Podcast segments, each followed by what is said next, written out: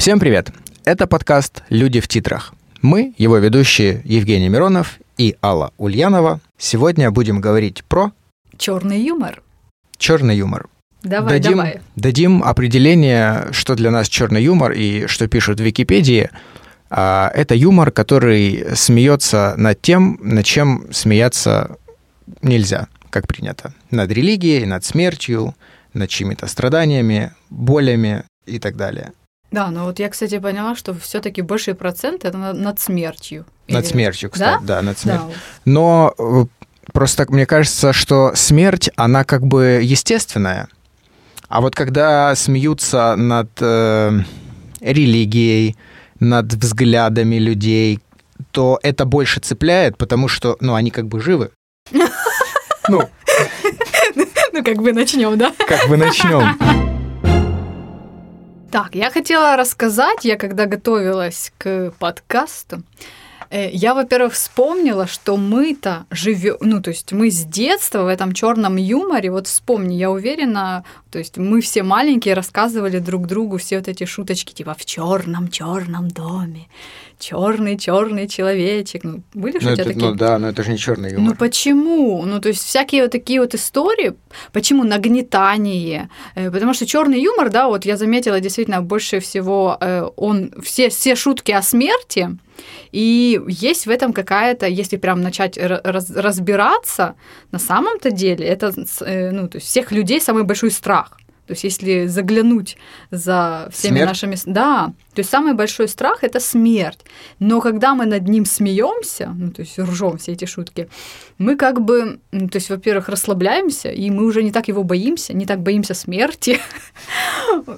Есть в этом какая-то логика, что ли. Как вообще к этому люди пришли? Потому что, как мне кажется, черный юмор, он был не всегда. Я думаю, что как раз с появлением человечества, серьезно, он же не мог просто... Оно и начиналось с этих историй, как у нас в детстве. То есть, если ты над чем-то смеешься, то есть ты можешь это контролировать, это тебя не пугает. И потому все шутки, есть же всякие ответвления, есть черный, ты сказал, это не черный юмор. Это какая-то форма черного юмора. Маленькие детишечки, я расскажу вам сказочку. Были всякие такие приколюхи. Эта долбаная песенка про бачок, придет к тебе волчок. Что это такое?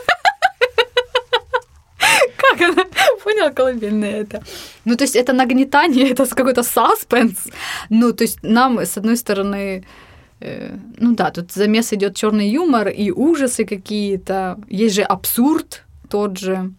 Я могу просто сказать, что черный юмор сейчас стал легальным. Вот это мое заключение, потому что раньше не было позволено шутить над тем, над чем можно шутить сейчас. И тебе за это ничего не будет. Нет. Как нет? Например.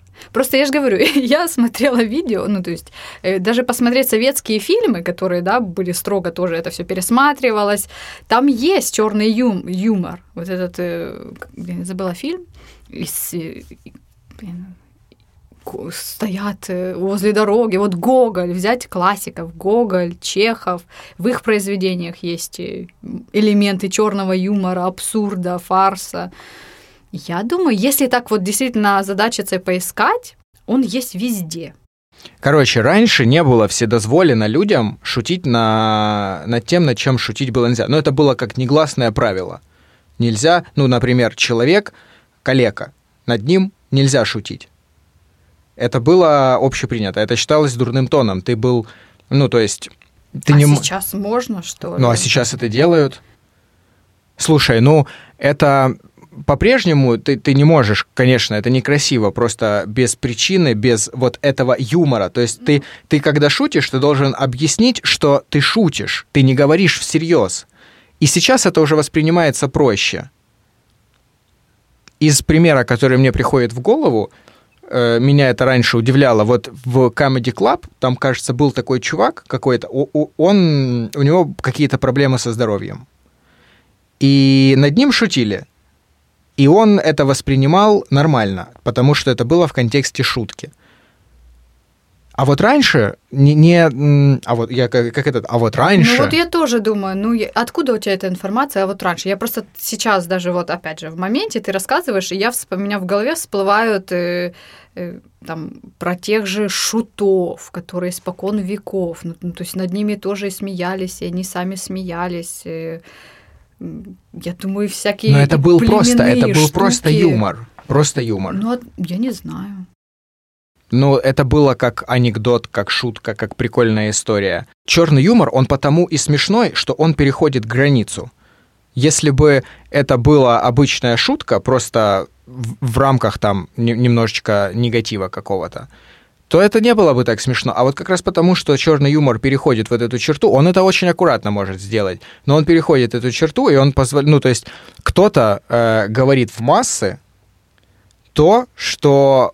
у нас, в принципе, на подсознании является такой темой, над которой... Табу. То есть, да, не принято шутить, да. И именно поэтому... И самое главное, чтобы это никого не обижало. То есть задача в том, чтобы донести, что это шутка. Не нужно обращать на это такого внимания. И вот люди, которые, может быть, у них там плохое чувство юмора, или они не сильно образованы, или эта фраза вырвана из контекста, и они не могут понять, в смысле, как это так, почему вы над этим шутите. Это может быть даже что-то личное, когда ты пережил это, и тебе неприемлемо об этом шутить. А для кого-то, кто это не переживал, он относится к этому намного проще, и для него это, в принципе, ок. Для него это не переход границ. У каждого же есть какие-то свои границы, за которые нельзя переходить. И здесь, наверное, зависит от аудитории. Если ты сумел очень тонко, доходчиво и четко сформулировать свою позицию... Ну да, зависит от подачи. Да, относительно того, что ты хочешь сказать. И тебя правильно поймут, то это хорошо. Но могут понять и неправильно. Но можешь получить по зубам. Сейчас однозначно черного юмора стало больше, потому что это, можно сказать, хайп. На этом очень легко хайпануть. Как мне кажется, это отличная почва, точнее, не так, то, что в мире происходит, очень много событий, и иногда над этим шутят. Просто много, кстати, я вот думаю, может и не больше, может потому что, опять же, мир схлопнулся в интернет, да, и он как бы стал ближе, и очень много тем, поэтому действительно можно шутить прям по любому поводу. С нашего каждый день какой-то абсурд происходит, поэтому может быть и так. Но сейчас у человека намного больше свободы, чем раньше. Вот что, к чему я это веду, что раньше у человека не было такой вседозволенности, как сейчас. Ты не мог выйти и сказать, вот, я считаю, значит, вот так. А вот я бы поспорила. Слушай, а вот тенденции по предпочтениям в сексуальных ориентациях, межличные, то есть межрасовые. Когда они произошли? Они произошли совсем недавно. Но оно к этому шло очень много. Конечно, долго. Конечно, то есть так, сейчас как бы тоже попробую, то есть есть определенные запреты, и феминизм, и очень много на самом деле у нас такой себе квест. То есть вроде как бы свобода слова есть, но и очень опасно. То есть, но тем не менее она есть. Но сейчас ничто не мешает тебе или мне высказать свое мнение относительно чего угодно. Это ты просто говоришь, это мое мнение. И таким самым образом, понятное дело, что если ты опять-таки перейдешь эту границу, перейдешь эту грань, то тебе прилетит. Потому что все-таки границы есть, да. Но они стали намного больше. Сейчас ты можешь говорить намного шире. На разные темы. Даже если ты не являешься в этом экспертом, если ты ничего в этом не слышишь, ты все равно имеешь право. К сожалению, право. Да, сейчас это... Ты, и все с этим соглашаются. Потому, а что тебе скажут? Не говори так.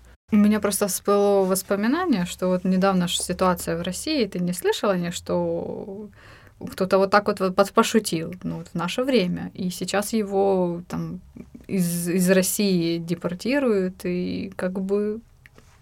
Но это значит, что человек перешел грань. А где тогда свобода слова? То есть он говорил, наверное, свое мнение.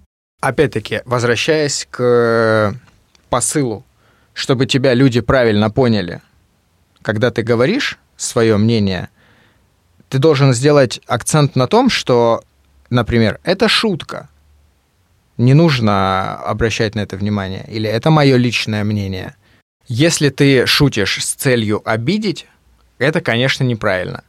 Если ты шутишь с целью пошутить, то это нормально. Просто ты должен понимать, как на это отреагируют люди. Да. Вот и все. Да. Где черный юмор нашел первое пристанище? Вот он появился. Ну, понятно, там литература, он оттуда вошел.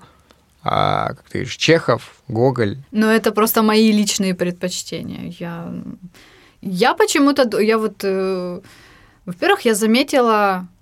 склонность. Вот есть у определенных людей, кто-то действительно склонен к сарказму, к черному юмору, ну, то есть реагировать на него, либо генерировать его, а кто-то вообще не понимает. Но ты согласна, что вот это поколение, которое понимает, оно более молодое? Я не знаю. Нет, я такого исследования не проводила. Я сделал такой вывод просто по общению со своими бабушками и дедушками. Я прекрасно понимаю, что ты расскажи я сейчас, например, деду вот эту шутку, он ее не поймет. Но мне она нравится, потому что, ну, она, например, про современное что-то. Конечно, ты про что-то. Да, да. Вообще не в контексте. И вот мне кажется, что черный юмор, он вот так вот потихонечку просачивался со временем по всем каналам, которые были доступны, и находил для себя место среди вот этих вот немногих людей, которые там стали почитателями черного юмора, которые воспринимали это нормально. Они понимали, что это юмор, и они не имели ничего против. А вот люди, которые более старой закалки... Слушай, ну, было время, когда за шутку, во-первых, это лишали жизни. Да, о чем я говорю, что черному юмору было очень нелегко обойти вот это все и найти своих ценителей. Да. И сейчас, так как уже молодого поколения намного больше, чем стариков, он уже стал таким культовым, его уже вознесли, его интегрируют в фильмы, там, в музыку, в стендап. Короче, везде можно чуть-чуть найти черного юмора. Угу. Можно сказать, что черный юмор в какой-то степени это пропаганда? Пропаганда чего? Ну, например, черный юмор же шутит над такими вещами, как смерть. Это просто форма. Ну, то есть это определенно. Ну вот, я же говорю, шутить про смерть это все равно какая-то психотерапия. Ну, серьезно, мы этого боимся. Это разрядка. Юмор это вообще всегда был разрядкой. Да. Потому что, ну, то, что мы сейчас типа такие свободные, ну, и имеем свое мнение, да, это тоже очень, на самом деле, иллюзорно. Но все равно сейчас человек бомбится всякими, боится, да, там невозможно простроить будущее сейчас, ну, потому что с карантинами, коронавирусом, ну реально, ну невозможно увидеть эту перспективу, ты не знаешь, что там будет через месяц. Раньше планировали на 5-10 лет вперед, сейчас невозможно. И понятно, юмор, чем более он интересный, он просто нас как бы снимает вот это напряжение. Мне нравится, что черный юмор очень часто говорит тебе, а посмотри на это вот с этой стороны. И мне кажется, в этом есть прикол, когда мы привыкли видеть определенные вещи в определенном ракурсе. Я вот приведу в пример, меня как в свое время впечатлила сцена из фильма «Kingsman», где они устроили в церкви лютую резню под веселую музычку. И я просто привык видеть церковь вот такой, какой она есть. А авторы мне такие говорят, а вот что если в этой церкви вот это вот произойдет? И они так это показали, и ты такой думаешь, ну нифига себе, значит, так можно было, оказывается. Ну это и есть формула черного юмора, то есть это на парадоксах, то есть мы совмещаем то, что несовместимо. Ну вот опять же, я убеждена, что есть люди, которые прям родились с этой какой-то жилкой, вот чувствуют, и дальше это развивается, да, то есть насмотренность, ты смотришь фильмы, литература, и как-то это, опять же, потому что это смысл, чтобы понять этот юмор, ты должен вот в своей голове что-то понимать, что там с чем вяжется. Ну да, как-то сопоставлять. Да, и поэтому ты вот взрываешься смехом, это прикольно, интересно, а кто-то смотрит такой, в смысле, ну как бы человек умер, что смешного? Ну то есть у него нет и расположенности к этому, или другой контекст. Вот это вот интересно, как это происходит, даже больше вход человека. Ты знаешь, что есть мнение, что черный юмор больше нравится людям, у которых интеллект немножечко выше, чем... Вообще я слышала, да, что... возможность воспринимать юмор, действительно. Ну, потому что вот то, что я сказала, очень много должно быть в голове у человека смыслов по разным объектам каким-то, ну, какие-то интеллектуальные объекты, чтобы когда он это увидел, да, и вот какая-то картинка, сцена, это же все символы. И он это сопоставляет, тогда он взрывается вот смехом, ему смешно, потому что у него само внутри есть эти знания какие-то, есть интеллект, да. Думалка работает. В черном юморе как раз замешан этот парадокс, ну, то есть несовместимые вещи, да, когда что-то происходит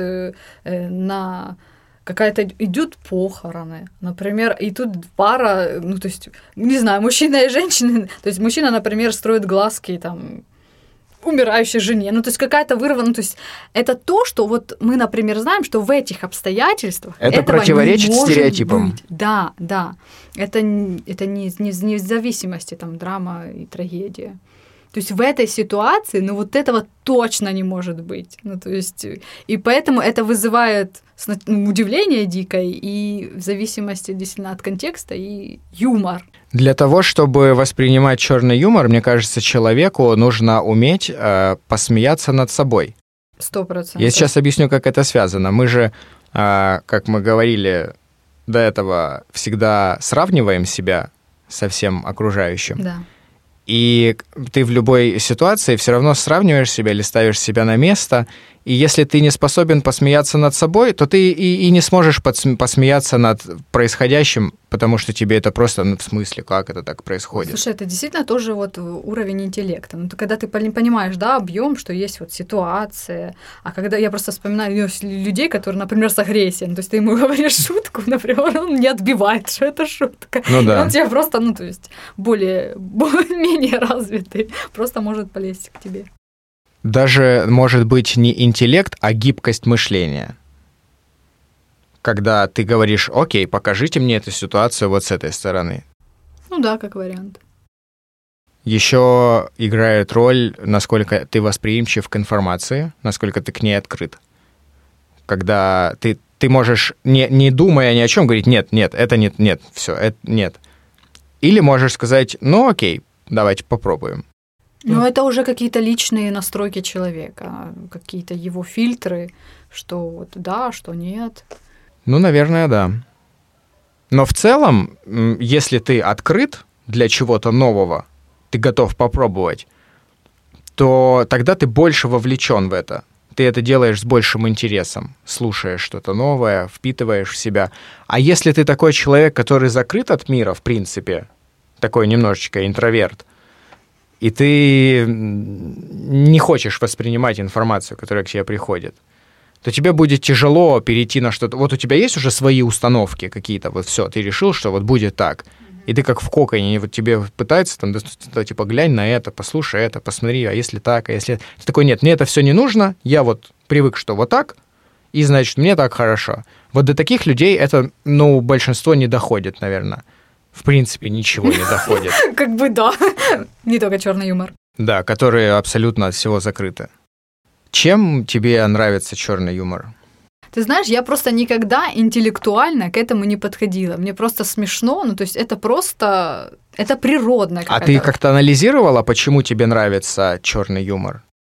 Потому что я очень сильно, вот последнее, когда готовилась к подкасту, я думаю, во-первых, я расположена к сарказму. Я не знаю, я пыталась анализировать, но у меня вот отец такой был, что он любил там кого-то подколоть, действительно, может, по-черному пошутить. Возможно, это от него, но я помню с детства, я вот тролль. Я вот сама себя, бываю, называю троллем. Ну, в хорошем смысле. Ну, типа как вот в «Друзьях» Чендлер, там вот такие вот тролли, которые любят там и над близкими что-то такое вот остренькое пошутить. То есть я это, ну, то есть я всегда себя такой помню. Вот. Мне, знаешь, почему нравится черный юмор? Потому что я нахожу в нем такой некий протест против системы.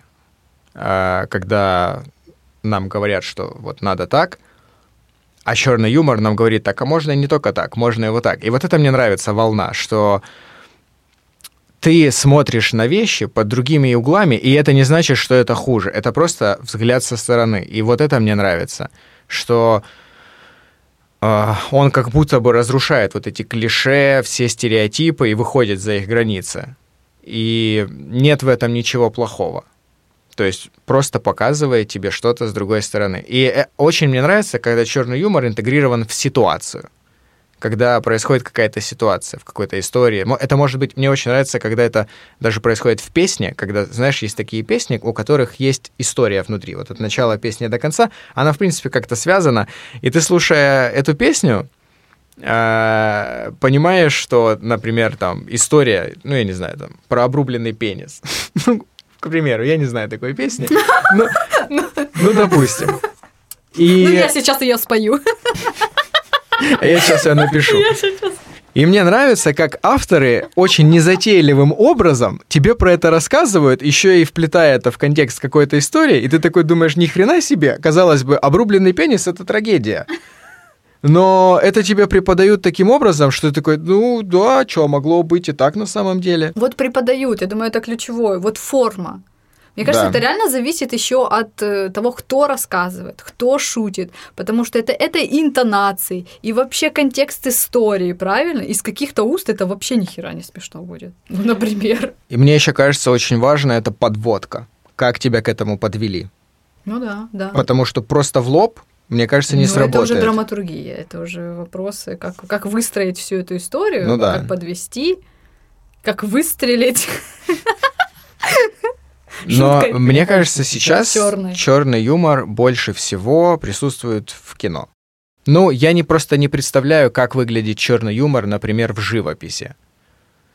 Ну, хотя, может, и представляю, но я не слышал чего-то просто такого. Просто не в фокусе, но это надо, я думаю, есть. Я, например, для себя хорошо понимаю, как существует черный юмор в музыке, например, как он существует в кино, как он существует в литературе, особенно в современной. Да он в первую очередь существует просто между нами. Но в жизни же он тоже существует. Мы же тоже шутейки бросаем какие-то. 100%. Какие-то грязные черные шутейки друг другу рассказываем. 100%. Вот, в первую очередь. Но источник черного юмора, он же к нам все время откуда-то приходит, вот из кино, из музыки, еще откуда-то. И я просто пытаюсь для себя проанализировать, вот по каким путям черный юмор доходит в массы. Я для себя, например, решил точно, что это стендап. Я люблю смотреть стендап, и в стендапе очень часто много черного юмора, как раз-таки потому, что комики, которые выступают, они говорят про...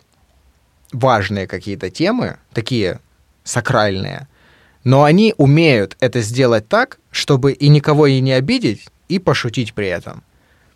Вот оттуда, мне кажется, и вообще, в принципе, комики, там, тот же Comedy Club и всякие различные шоу, которые есть, они просто пропитаны нахрен черным юмором.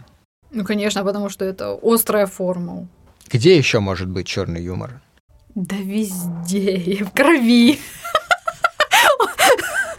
Я чувствую это в воде, я чувствую это в земле. Я просто не так подхожу. Ты видишь, ты человек ума, ты настолько вот анализируешь это. Мне вот просто эмоционально это заходит или нет. Я думаю, это реально связано с сарказмом напрямую, с умением чувствовать ситуацию, кстати. Вот я вспомнила отца, но я вспомню и маму. Вот когда я столкнулась еще со времен учебы, я поняла, что не все догоняют черный юмор. Когда я прочитала Чехова, кстати, что интересно, вот пьесы Чехова ставили драмы, он был в недоумении, потому что он их писал как комедии. Угу. Вот. То, что, ну, вот интерпретация, видишь, у всех, все разному действительно чувствуют. Он действительно прям тоже тролль. Вот Гоголь и Чехов, я их обожаю, это мои литературные тролли, в хорошем смысле. Вот, «Смерть чиновника», у него есть офигенный рассказ, где чиновник в театре, он чихнул, ну, то есть перед ним сидел более высокопоставленный чиновник, он на него чихнул, и он потом так начал переживать по этому поводу, он там извинялся, только да все нормально, тот ему говорит, забудьте. И потом он Он потом опять в холле к нему подошел, потом он пришел к жене, это рассказал, говорит, блин, ну это ж такой человек. Он потом к нему пришел на следующий день, нашел, где он работает, записался в очередь, пришел, говорит, ну я вот вчера, вы помните, он, кто вы такой? Ну, короче, вот это... Я на вас чихнул, я это не со зла. Извините, да успокойтесь, ничего страшного. Он потом опять... Короче, он настолько себя накрутил, и финал, мой любимый. Короче, он несколько... Тут уже он так его достал, то есть начинало все, да все нормально, не обращайте внимания. Он уже, я не помню, несколько дней подряд он к нему ходил, тут уже его послал, говорит, идите к чертовой матери, это еще больше, короче, его это такое прям безумие в нем. Он пришел домой, чиновник пришел домой, лег на кровать и умер. Ну, у меня была истерика, когда я это прочитала, потому что это нереально смешно. Я помню, вот я это, я не помню, я просто помню реакцию мамы, когда я это рассказывала, и она это читала. У нее просто недоумение было. В смысле, человек умер. Ну, то есть она искренне не понимает, что смешного. Я понимаю, что человек умер, но сама история так рассказана. То есть абсурдность здесь в том, что человек сам настолько себя... Вот это подводка. Это подводка, да. Здесь смешно не то, что человек умер, а как он умер, во-первых. Ну, то есть вот, я думаю, кстати, черный юмор, это вот как это все происходит. Ну, то есть не сам, мы смеемся не с самого факта какого-то уродства, либо какой-то грустной ситуации несчастной. Вот, я прям в моменте сейчас это рассказываю, поняла, мы смеемся с того, как это происходит. Ну, потому что это смешно. Ну, то есть смерть не смешно. Человек умер, не смешно. Повторяю, не смешно, как слышно. А но то, что он сам себе просто вынес мозг, он пришел домой и умер от этого. Хотя вот все пространство, то есть он так в голове своей придумал эту картину.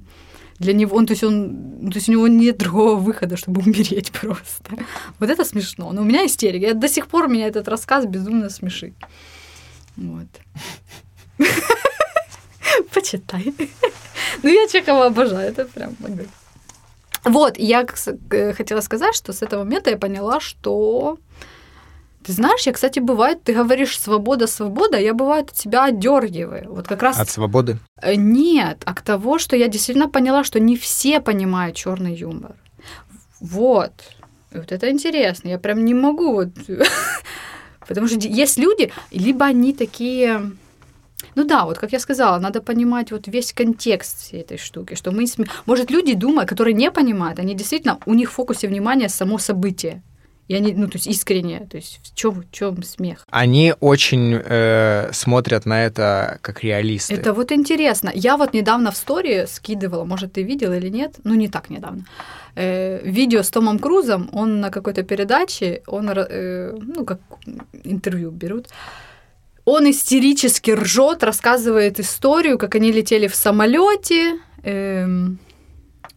Они летели в самолете, и ему пилот сказал, ну какой-то частный самолет, то есть там были свои люди, и сказал, они не могут, то есть они как-то вот сохраняли высоту, и, то есть они не могут дальше полететь, ну, то есть выше они там хотели, я не помню именно в этих суть. Он говорит, и они решили, чтобы не спускаться в салоне, как она в самолете.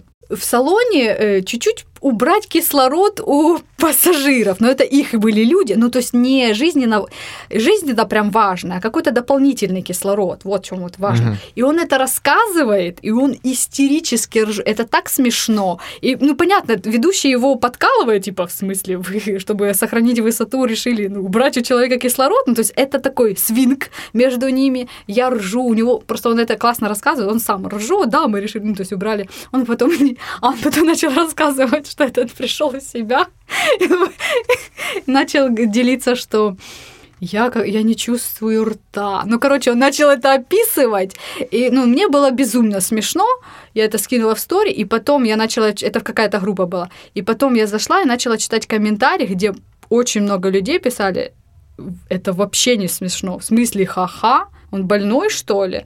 Ну, то есть они убрали, то есть у человека кислород, что тут смешного? И я прям читала, ну, то есть там бы заходили потом люди, писали, ну, что, ну, то есть не грозила там никакой там жизнь, ну, понял? То есть есть такие люди, которые у них в фокусе внимания конкретная ситуация. Финал. Да, то есть вот они не, ну, то есть они не объёмно смотрят на ситуацию, ну, то есть, ну, а что бы он рассказал, ну, то есть в таком диком, у него истерика реально была, и поэтому это было очень смешно, мы забрали у человека кислород, но он же не говорил, мы убили человека, ну, то есть... Ну, понял, и поэтому я бываю... Ну, то есть, действительно, ну, есть такое. Ну, в восприятии каждого, конечно, чёрный юмор занимает какое-то свое место. Кому-то он абсолютно вообще не нравится. Вообще, это белый шум, ну, то есть, это что-то страшное, можно так сказать. Люди, которые смотрят вот конкретно... Хотела сказать про врачей, а потом вспомнила, что, по-моему, врачи, да, самый жесткий юмор, самый офигенный, самый черный, кстати. Ну, да. Или это сильные такие, знаешь, есть сильные эмпаты, которые прям сильно переживают, что человеку больно или плохо, то есть им вообще не смешно. То есть, ну, человеку... Кстати, ну, да, вот мне может, кажется, да. Вот я пыталась это разбирать, я думаю, очень это с этим... Очень чувственные люди. Очень чувственные, то есть они не... Поэтому в них даже не заходит вот объём этой шутки. Мне кажется, они не могут посмотреть на это... с такой легкостью. Да. Ну, знаешь, это типа... Особенно, если это нереальная история, а выдуманная. Да. А люди все равно вот не могут сказать себе, что это, ну, это история. Ну, типа, это комическая ситуация. Я смотрел короткометражку, очень крутую и очень черный юмор. Но он вот настолько подан красиво. В двух словах, парень всю жизнь строил бункер на случай метеорита, ядерной войны, еще чего-то. И тут с утра по радио передают, что началась война. Летят ракеты, там одна ракета, которая уничтожит Америку. И вот там, типа, до ракеты, до того, как она приземлится, там осталось 2 часа. И он, рад, что его бункер наконец-то ему пригодится. А еще очень важная деталь. У него была надувная женщина. У него было... Они жили в доме, он, надувная женщина и его старая мама. И он не мог с этой женщиной, жить нормальной жизнью, потому что с ними жила мама. И тут, наконец-то, летит ракета, он может с этой женщиной спрятаться в бункер. Он не берет в бункер. А мама спит. В доме, не в бункере. В доме, да, мама спит, а рядом с домом он выкопал бункер, обустроил его со всеми удобствами. Наконец-то летит ракета, он забирает эту женщину. Слушай, насколько это резонируется вот с той же историей «Смерть чиновника»? Ты прикинь, да, что взгромоздил? Это реально смешно. Ну да, так человек! Вот, опять-таки, нам это так преподают, что нам не акцентируют наше внимание на то, что летит ракета, и сейчас все умрут. То есть все остальные люди. Мы сейчас фокус держим на одном конкретном человеке, для которого это, почти что удача. Вернее, мечта. Он мечтал с этой женщиной жить нормально, вдвоем, чтобы их никто не трогал. И он, значит, относит эту женщину в бункер, возвращается в дом, чтобы забрать ружье. А ружье зачем? Мало ли потом ружье пригодится, ружье все-таки важная штука. А ружье висит в комнате, где спит его мама. Ой-ой-ой. То есть прям на стене вот висит ружье, рядом кровать. И он, значит, естественно, маму брать с собой в бункер он не хочет. Потому что он хочет жить... Из-за этого и строил этот бункер. Ну да, а она уже, бабушка, можно так сказать, уже в возрасте там. И она просто лежит, спит. И он, значит, аккуратненько идет, берет это ружье, аккуратненько выходит, потихонечку назад, и в какой-то момент случайно, бах, стреляет с этого ружья. Этой женщине, которая лежит, падает какая-то там побелка на лицо или что-то еще, но она не просыпается. Она так крепко спит, что ей все равно. И он, понял, что она не проснулась, начинает дальше аккуратно идти, и уже возле двери, там, закрывает дверь, говорит, я люблю тебя, мама. И она до того момента просыпается и говорит, что происходит? И вот эта ситуация, очень, по-моему, комичная. И, опять-таки, она... Потому что внутри драма, на самом деле, человека. А в этот момент ты даже не думаешь о том, что скоро все нахрен умрут. Конечно. Ты полностью находишься вот в этом моменте, и тебе все равно на все, что происходит вокруг. А заканчивается история тем, что, выйдя на улицу с ружьем, он встречает своего соседа, который в курсе о том, что у него есть бункер. Он говорит: возьми меня к себе в бункер. А тот говорит: я не могу. У них начинается, короче, конфликт, они там воюют. И ключи от бункера в какой-то момент, там так произошло, они подлетают вверх. Эти два... Все так в замедленной съемке, все красиво. Эти два чувака типа пытаются словить их. И в этот момент пролетает орел, хватает эти ключи и улетает. И они вдвоем остаются просто, ну, без входа в бункер, без ничего. И мне очень понравился конец, когда... Там женщина... Да, показывают вот эту женщину, она вот так вот сидит, а в какой-то момент так начинает все, значит, трястись, падает побелка, играет какая-то такая музычка, все красиво. И я думаю, блин, вот это крутая история. Абсолютно черный юмор, но из-за вот этой подачи... Ну, это драма, на самом деле. Это драма. Ну, то есть фундамент — классная, сильная драма одного человека, который не может построить свою жизнь. Вот да. И все. И туда очень классно интегрированы вот эти все боится. Шутки. Да, блин, финальный кадр, говорю. Я прям вижу это. Я могу тебе скинуть, посмотришь. Класс. Это прекрасный финал. Согласен. Черного юмора. Да. Надеемся, вам было интересно. А мы прощаемся. До новых встреч. Пока-пока.